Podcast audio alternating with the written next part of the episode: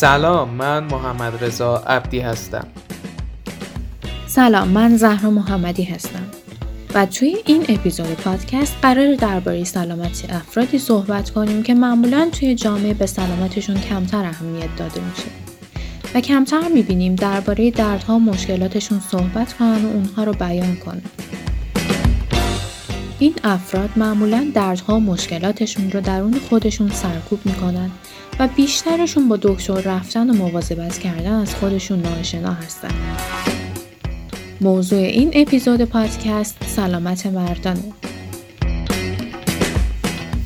وقتی صحبت از پیشگیری و تشخیص زود هنگام میشه، سلامت مردان اغلب در جایگاه دوم پس از سلامت زنان قرار می‌گیره. همانطور که از لحاظ آماری هم می‌بینیم مردان کمتر از زنان به سلامت خودشون توجه می‌کنن. به صورت کلی یک مرد معمولی کمتر از یک زن معمولی به سلامتی خودش توجه می‌کنه. و در مقایسه با زنان میشه گفتش که مردان بیشتر احتمال داره که الکل بنوشن، از تنباکو استفاده کنن، انتخاب های مخاطر آمیز انجام بدن و یا اینکه برای معاینات منظم به پزشک مراجعه نکنن. مردان همچنین مورد حمله بیماری های قرار می گیرن که هر کسی رو می‌تونه تحت تاثیر قرار بده. بیماری های مثل بیماری های قلبی، سکته مغزی، دیابت، سرطان، افسردگی و غیره. اما مردان همچنین دارای مشکلات منحصر به فردی هم هستند. مشکلاتی مثل سرطان پروستات و بزرگ شدن خوشقیم پروستات. بسیاری از خطرات اصلی سلامتی که مردم باهاش مواجه هستن رو می‌تونیم با یک سبک زندگی سالم پیشگیری کنیم. ورزش منظم، رژیم غذایی سالم، عدم مصرف سیگار، کاهش استرس و مصرف الکل از این دسته هستند. معایلات منظم و آزمایش‌های قربالگری می‌تونن بیماری رو زود یعنی زمانی که درمان اون راحت تر تشخیص بدن. بنابراین یک مرد معمولی نباشید. همین امروز با حفظ سلامت خودتون کنار بیایید. سلامت جسمی مردان همان گونه که گفتیم مردان و زنان در عین شباهات زیادی که دارن هر کدوم ویژگی های جسمی و روانی منحصر به فردی دارن و همین امر باعث میشه که حفظ سلامت جسمی مردان و زنان هر کدوم تفاوت هایی داشته باشه که به همین ویژگی های منحصر به فرد هر جنس اشاره خواهیم کرد. مهمترین مواردی که در سلامت جسمی مردان اهمیت داره عبارتند از نکته که توی بررسی های سالانه توی آقایون وجود داره این هستش که آقایون بهتره بررسی سالانه سطح گلوکوز خون رو داشته باشن. این بررسی توی آقایون ضروریه تا احتمال ابتلا به بیماری های قلبی به شکل قابل توجهی کاهش پیدا کنه. چرا که بیماری های قلبی عروقی توی آقایون شایعتر هستند و دیابت هم یکی از علل اصلی ایجاد مشکلات قلبی عروقی هستش. اما آقایونی که سابقه خانوادگی سرطان پوست دارن یا توی جوانی دچار آفتاب سوختگی قابل توجهی شده بودند توی معرض خطر بالایی برای ابتلا به سرطان پوست هستند. بنابراین لازم هستش که این افراد به صورت سالانه برای چکاپ پوست به متخصص پوست مراجعه بکنن. نکته که وجود داره اینجا این هستش که از هر هفت مرد یک نفر به سرطان پروستات مبتلا میشه بعد از سرطان پوست، سرطان پروستات شایع ترین نوع سرطان توی آقایون هستش. حالا اگه بخوایم یکم با هم در رابطه با این دوتا سرطان مهم صحبت کنیم در رابطه با سرطان پروستات می‌تونیم بگیم که پروستات یک قده گردویی شکل کوچیک توی مردان هستش که مایع منی رو تولید می‌کنه.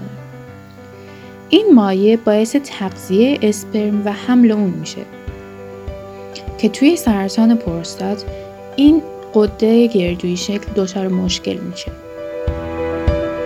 اما در رابطه با سرطان پوست میشه گفتش که سرطان پوست رشد غیر طبیعی سلول های پوست اغلب توی پوستی که در معرض نور خورشید بوده ایجاد میشه.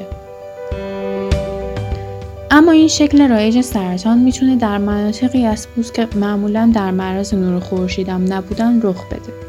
بنابراین می‌تونیم با محدود کردن یا دوری کردن از قرار گرفتن در معرض اشعه بنفش یا یووی خطر ابتلا به سرطان پوست و کاهش بدیم. نکته که می‌تونه به تشخیص زود هنگام این نوع سرطان کمک کنه بررسی پوست برای تغییرات مشکوک هستش. تشخیص زودهنگام سرطان پوست بیشترین شانس رو برای درمان موفق سرطان پوست به فرد مبتلا میده.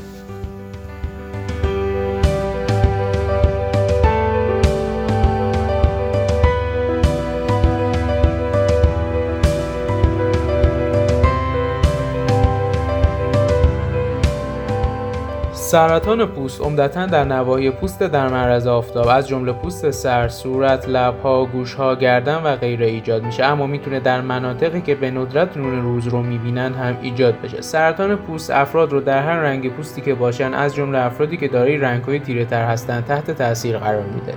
همونطور که گفتیم سرطان پروستات یکی از شایع‌ترین انواع سرطانه. در حالی که برخی از انواع سرطان پروستات به کندی رشد می‌کنن و ممکنه که به حداقل درمان نیاز داشته باشن و یا حتی بدون درمان باشن انواع دیگر سرطان پروستات تهاجمی هستند و می‌تونن به سرعت پخش بشن. سرطان پروستات که در مراحل اولیه تشخیص داده میشه یعنی زمانی که هنوز محدود به قده پروستات هست بهترین شانس رو برای درمان موفقیت آمیز داره. علائم. سرطان پروستات ممکنه در مراحل اولیه خودش هیچ علامتی ایجاد نکنه.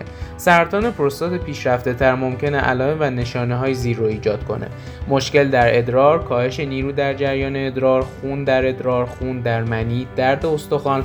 کاهش وزن بدون تلاش اختلال در نوز و سرطان پروستات زمانی شروع میشه که سلول های پروستات تغییراتی در دی خودشون ایجاد می‌کنن.